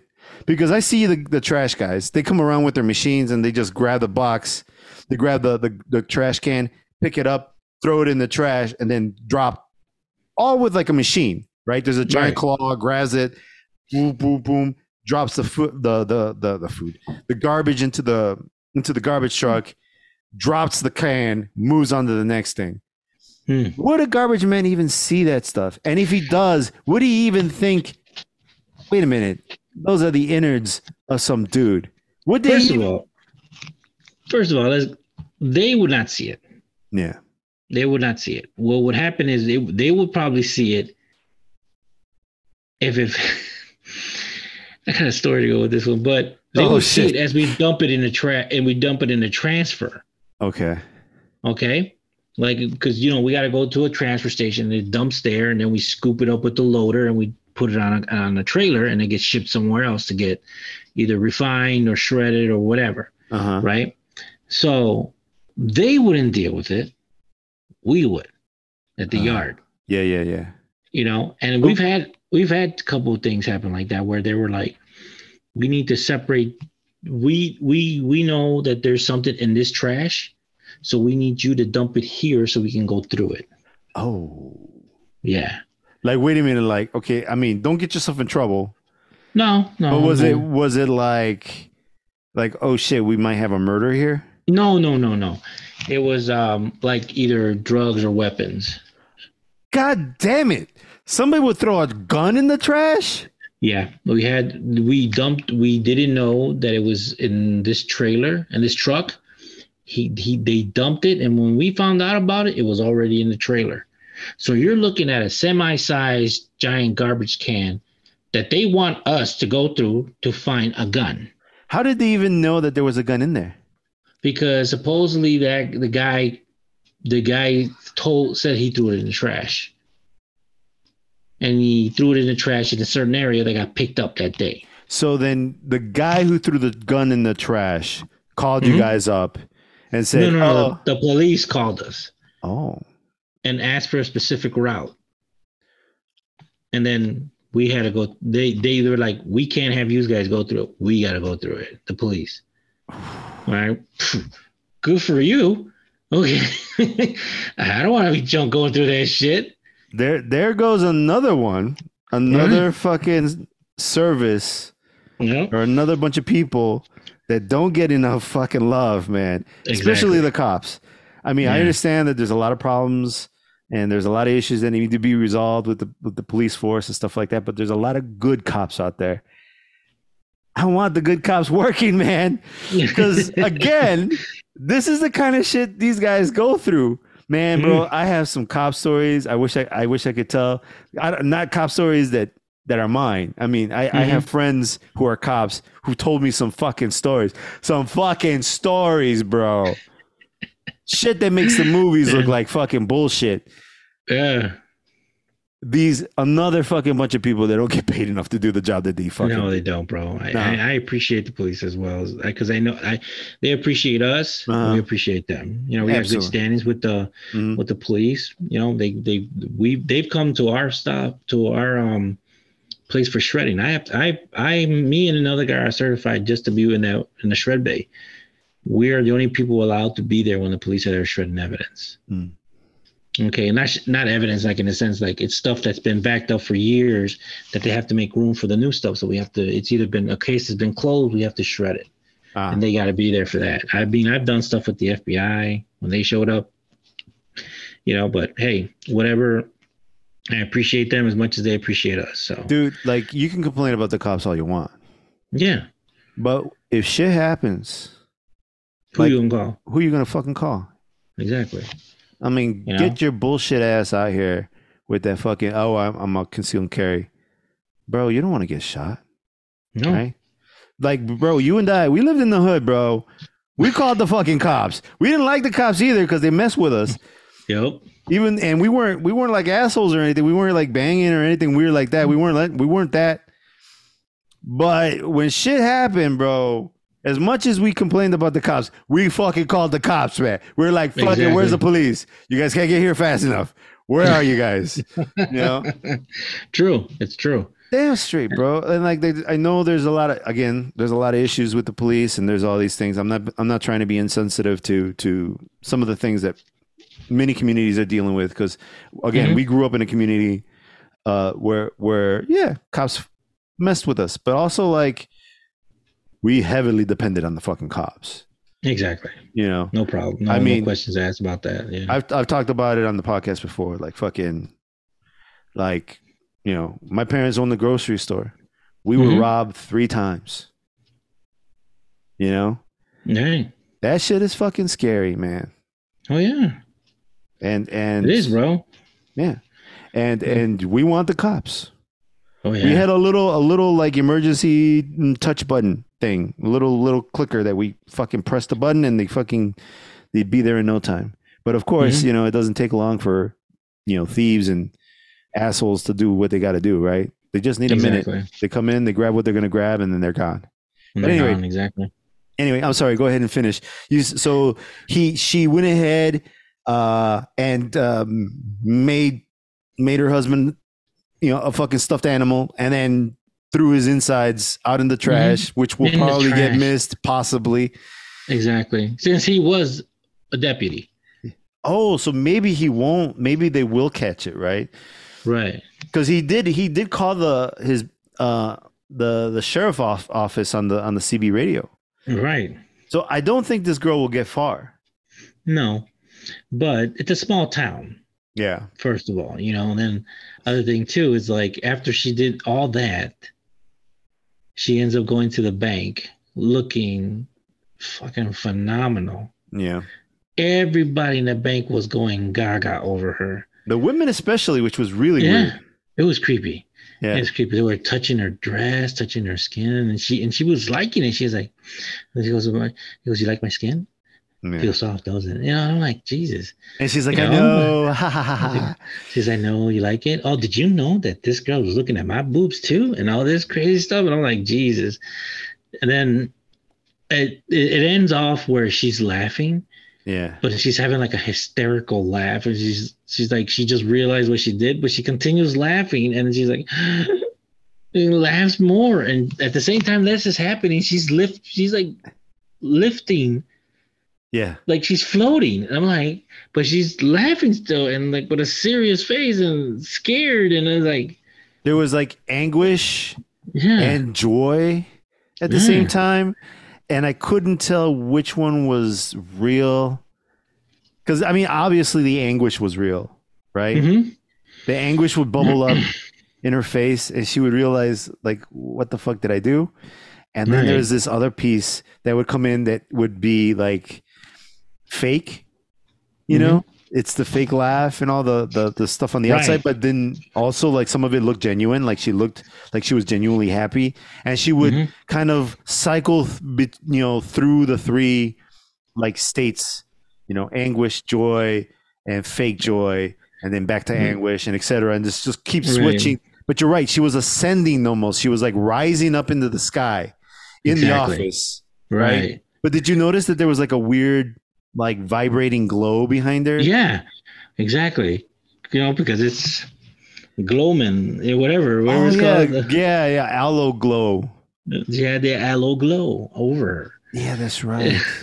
Mhm. So, one thing I did want to uh, uh, kind of bring or highlight about this particular episode because there was a few things that that really kind of caught my attention. One was the fact that she she had like a crossed eye, right? She had like a lazy eye, and the Mhm. eye she had put like well, I mean, obviously for the actor they put like a contact lens on top, right? That that did what they needed to do to you know get the effect that they were looking for but Right. also her teeth, like you mentioned before, her teeth were jacked up.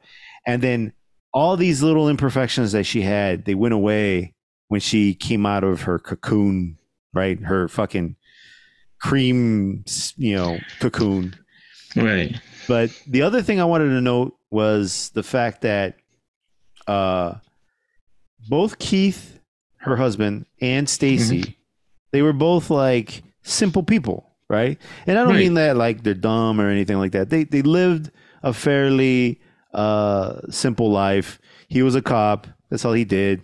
He came home, watched TV. You know, she was a you know she was a teller at a bank. She would come home, watch TV, and they were they spent a lot of time watching TV with TV dinners, and food was always microwaved. You know, it Mhm. seemed like, and um, and uh, it was they lived a very kind of mundane life, right? Exactly. and she definitely want wanted more for herself, right? But and she so desperately wanted to fit in, which was really kind of sad. I felt like there was That's a macaw, I think. I know.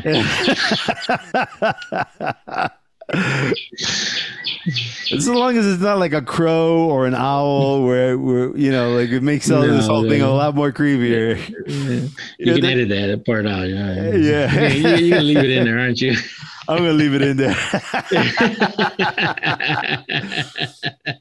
well anyway like so like uh going back to stacy's character she she she lives a very mundane life but she wanted so much to fit in like you were saying before and it was so desperate right and when she finally got what she wanted it wasn't She was- exact yeah she kind of did it all in the wrong way and there's anguish now and so now Mhm. she feels like i don't know where the anguish is coming from. I don't know if it's like guilt over the fact that she killed her husband or guilt in the or or maybe there's like some anguish or some pain with the idea that maybe she has given up herself right? So now there's this monster inside of her this that's taking all the good of her that's on the inside out right?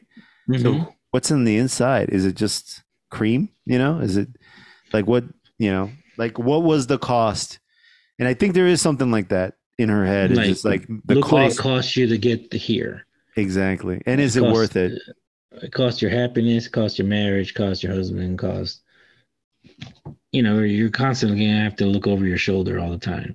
yeah and the and the Yeah. conversations that the women were having were so fucking awful right Stupid shit. yeah dude i was just like, oh, Like, I'm cheating on my husband. Well, he got a big ass dick. You know, this this Oh. guy. You know, you know, talking crazy shit. I'm like, Oof, it was foul what dude I, I was like, man, I thought I, we were bad. Damn. You know? guys guys can be bad but you know as you get older you, get more mature and you stop talking nonsense like that these women were still talking nasty bro and oh just Mm-hmm. divorce him when you could divorce him when once you divorce and you take all his money you can go find a guy with a giant wiener and i was like holy shit You know, like this is these are awful women. And all I could think about was like, you know, you really want to hang out with these women?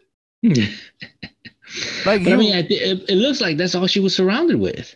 Well, she wanted so badly to fit in, right? She was never part of right, a clique. But uh, but I mean, it's like everywhere she went, these women were there. Well, I mean, that's what it seemed like, right? Because her whole life was home TV, TV dinners, taxidermy, and then back to the bank. Right. right. So there wasn't much there. And so when she finally got invited up to the party, it was funny too because I didn't catch on to this. Mm-hmm. And I, am glad you brought it up because I didn't realize this that it was basically a Mary Kay party, right? Yeah. or a Tupperware party or whatever you want to call it. But like, so like they gave her uh like they brought a hat around and it was like oh this is secret santa. The not so secret secret santa. Right. It's the and same like, shit for everybody. Yeah. And i was like wait a minute. What, what the fuck is this? Wait a minute. This is secret santa? And the secret santa was gina. It was a, just another clever way to get everybody to come over to her house. Right. So that she can sell this stuff to them. Right? Right. But like yeah, everybody, everybody's Secret Santa was Gina. Mm-hmm. You know, she took it seriously. She thought it was a real Secret Santa thing. She made so she went and caught like a bird, stuffed the bird fresh for this woman, and brought it in a big old fucking box and gave it to her. And everybody's like, "What the fuck is going on?" She actually thought this was a Secret Santa, and she gave her a fucking bird. You know, and everybody's like weirded out. I thought it was nice. I was mm-hmm. like, "Hmm, that's interesting." I don't know where I put it but that's very nice. You went through all this work. That's what I would thought. All these bitches are like, what the fuck is this? You know, like because they're assholes. so it's a little weird. Just be nice, accept it. Maybe find a place for it, invite her over so that she can see it, and then you can do whatever we want with it, you know. But I wouldn't throw it away. I wouldn't do Did anything. She throw it away? No, I don't think she. I we never got to see that. We never got to see that point, right? But you know that that's it. where it was going because oh, yeah. everybody was like weirded out by it. I mean, it looked really like every, nice. Well, I think everybody knew what it was, mm-hmm. what they were going for over, because they were all dressed up and everything, and it was only the girls. Yeah. Nobody, nobody else, nobody, nobody else from work. Yeah. You know, no, I don't see anybody else. It was only them, all the gossip hounds, blah blah blah blah blah. You know. Yeah. So, you know, it was it was an like you said, it was, it was an Avon party. You know. Yeah. Hey, this. Mary Kay, whatever, you know, here, buy this, buy that, you know, this cream does this, you know? Yeah. It's crazy. It was crazy. And I I can't put my finger on what the moral of the story is. So I I mean because I, I don't like the idea of like don't change. The what I got out was beauty is in the eye of the beholder. I don't know if if that's or it. Never judge a book by its cover. I don't think it's anything simple like that. It's a I think it's a little a little more uh, off the beaten path and I think it's more like the you should realize the cost of beauty, or maybe not even that. Like maybe because eh, I don't like the idea of like don't initiate a change. Change mm-hmm. is good. You need to change. There are ways right. to do this change where you don't cut corners, where you do things right and you work out. You you you you you get you get the help you need to get to where you're going. So like again work out you get a dietitian you you you make time for it you spend the money and all that stuff. Um she kind of took a short route right? Right. She listened she to the, she cheated. She listened to the tv man and did this went this weird way and kind of replaced the good inside of herself with something not so good, right? Something, something, something uh, artificial. Artificial, I think, is the word, right? Right? Because because right. it's just cream, it's just lotion. It's not even a solid mm. thing. It's just a mass. Mm. So, like, what what did she do? Like, be careful what you how how you initiate change. Hmm. You, you know, like look look don't look for an easy way out to do these changes. And also like you know look at the quality of the people that you want to be like you know some of these people are not worth you changing for them. Right, right. exactly. It's it's really kind of sad because um, I felt like there there are some times where I feel like horror stories with morals to it unjustly persecute the people that are victims, right? So like Right. this woman is a victim. She tries to take hold of her life. She does it in the wrong way and she's severely punished for it. Mm.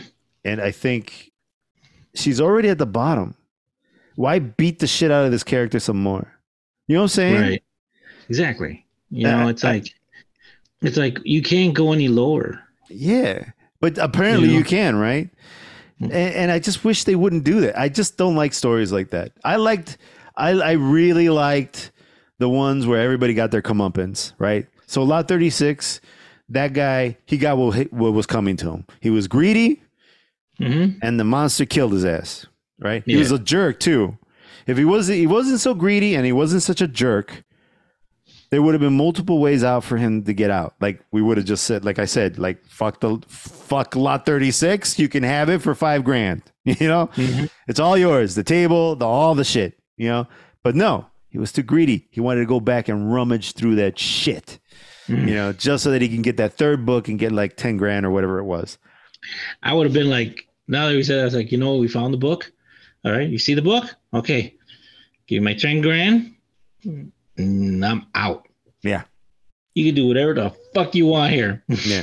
I would have given him I would have given him the table and everything there hmm at the at the with the antique lady and given him the key to the lot and said the lot is yours. I'm out. I'm done.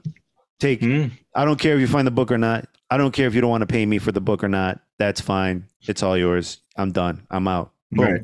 But no, he wouldn't do that because he still wanted to hold on to the lot so that he could sell the more more shit that was in there. Because he still wanted to like go through all that stuff. Exactly. That guy, that guy was greedy and he was a jerk because also like he could have escaped if he would have been nice to the Mexican lady, right? But he wasn't True. nice to the Mexican lady, and the lady let him die. She fucking put the fucking pin down. She locked him in so that he wouldn't get out. That would have been his last opportunity, but he was such a jerk to her to the whole time. But the other thing too is, is like, would she have been there if he would have given up her the the lot anyway? You know what I'm saying? hmm Which would, would he have been? Maybe he wouldn't even have been in this situation because we said that the lot was was hers to begin with. So who knows? Right. That guy had multiple opportunities to get out of out of that, but he was such an asshole and so greedy that he fucking he basically put the nail in his own coffin.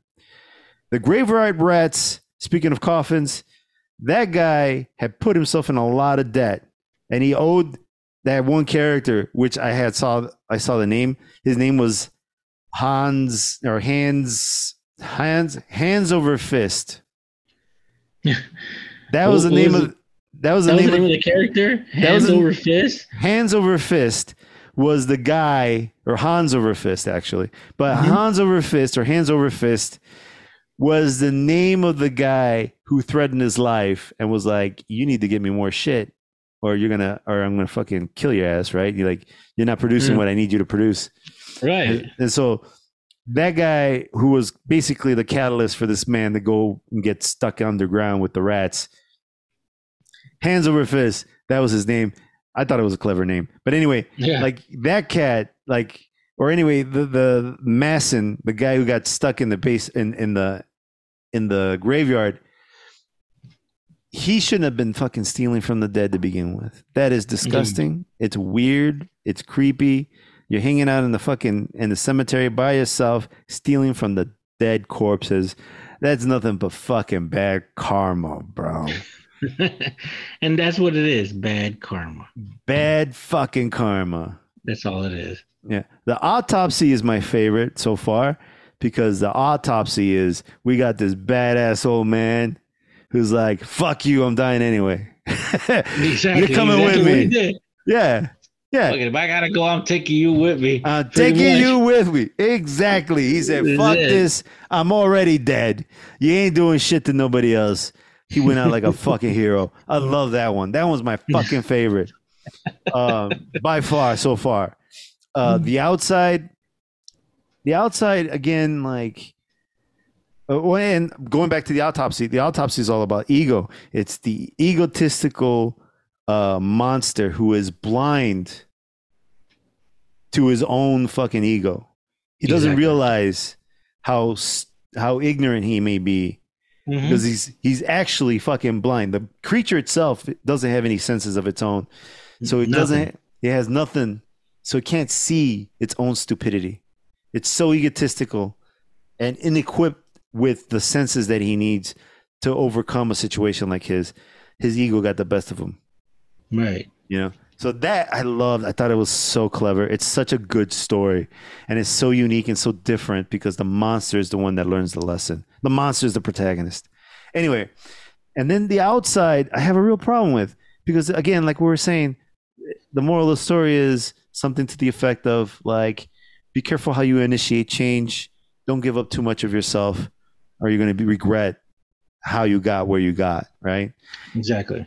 and this woman is already at the bottom and she just gets kicked even more and i'm, I'm not a fan i'm not a fan of this particular story um, still a good story really interesting but oh one thing i wanted to mention was uh, aside from also like the fact that she has that lazy eye it's the the the whole the whole story the whole episode is shot with like a fisheye lens. Hmm. So like if you notice it, it's like really kind of uh, overblown, expanded in the center, and it kind of tightens around on the ends, right? Right. So and, and so like it you feel like you're looking through a fishbowl as it turns as it pans. And so it does a little weird thing with your head as you're watching because the camera turns around and you get this like magnifying glass kind of look across the room. It really messes with the way you see things. And so Right. part of the problem too is there's so much, I guess, idea of perception in the story, right? Mm-hmm. What the woman perceives, what the main character perceives as as as the as beauty, right? And also like the fact that maybe because she has a lazy eye, her view her vision is skewed, right? That's what I think that was. Yeah. Her Absolutely. perspective of what she what she sees because of Yes. that lazy eye. Yeah, exactly. Like she doesn't see things the way she should be seeing them, Exactly. right?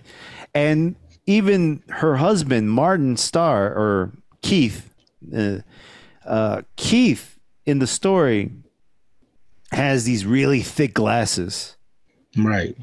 and I get a sense that he maybe he has a hard time seeing reality as it should be as well. Like his perception is probably skewed, but to the point where it's like he he has corrective lenses, right? Mm-hmm. Right. So his vision might be might be skewed, but it's more accurate than what Stacy might be seeing. exactly. So then when he tells her, I think you're beautiful. I think you're wonderful. There's so many things about you that I love. You're you're good at math. You're smart. You you got this wonderful hobby. You you're so gifted, and and I love the I love you. You're beautiful inside and out, which sets her off. But he has these corrective lenses. He's seeing through the glasses. He can see correctly, Mhm. right? His perception, even though it needs help, he can see correctly. She doesn't, right? And so her vision is, is skewed. So there's this issue between them, and he's trying to help her in a very kind and nice way. And he does it sometimes forceful, sometimes in a in a very kind of gentle way. He tries to, but he's also like he also has an incapacity of being able to like, like he looks like he might not be as smart as he can be, right? Right. but he's still a very nice, wonderful man, and he's trying to help his wife get through this tough time. And she just can't see things the way he sees it. Mm. And you know, she kills him and turns him into a stuffed animal. But it's fucking, it's so fucked up, bro. Uh, it is. yeah, I, this one is probably my least favorite because I feel like the punishment is is even worse than the reality of her life, the way it was. I, I don't. I, I feel like it's. It just feels gross. It feels like you know, like you know how they say you're kicking down, right? You're punching down. Don't punch down, punch up, Right. whatever the case. Uh, there's something about it I don't like, and I don't like seeing characters that are already on the bottom get kicked down further down the totem pole. I want to see these characters, at least in the in the stories that I enjoy. Sure, you can kick the the the the protagonist down a little bit, just so that they can make the ascension so much better. You know, Right. but this wasn't an ascension, right? Even though it kind of gives you an impression in the end, as as you said, they she lifts off the ground a little bit. There was an ascension there, but uh, just not not not like how you would want to see it, right? It's Right, twisted. exactly. It's all twisted. Um, dude, I'm looking forward to the rest of these. Oh yeah. Like I said, I watched already um five and six.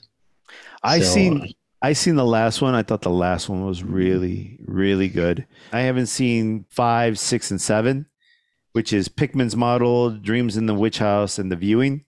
I've seen The Murmuring, which is the eighth one.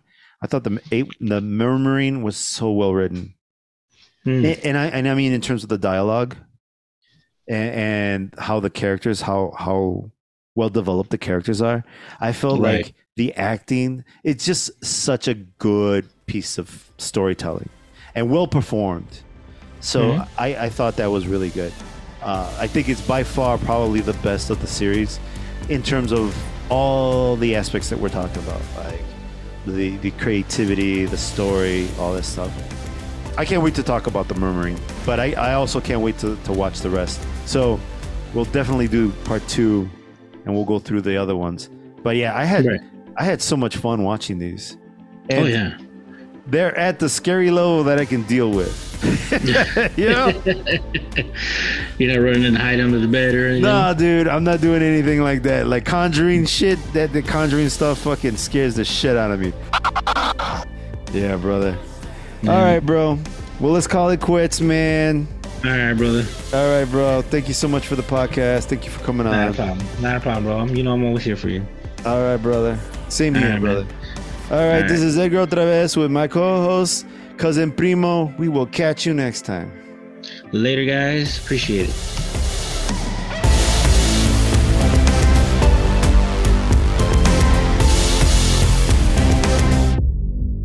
The music you're listening to is titled Those Monsters. Do You Feel It? by Ooyy and NBHD Nick. You can find that over at Epidemic Sound. Now, for those of you who do not know, Epidemic Sound provides royalty free music at a low monthly cost. So, if you're looking for ways to punch up your content, if you're a content creator like myself, make sure you check out Epidemic Sound. And when you do, use my referral link in the description so that they know that I sent you.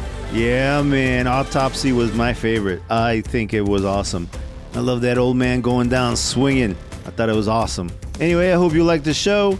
And if you want to follow us on social media, I'm on Instagram under the name Edgar OtraVez, and you can follow the show on Instagram under the name The Flow Roll. And if you want to follow everybody's cousin, Cousin Primo, you can find him on Instagram under the name The underscore Real underscore Cousin Primo. And if you like the show, please like, subscribe, comment, and share on social media and do all the things that make the podcast gods happy. Thank you so much for listening. This is Ego OtraVez. We will catch you next time. Behave yourselves. Laters.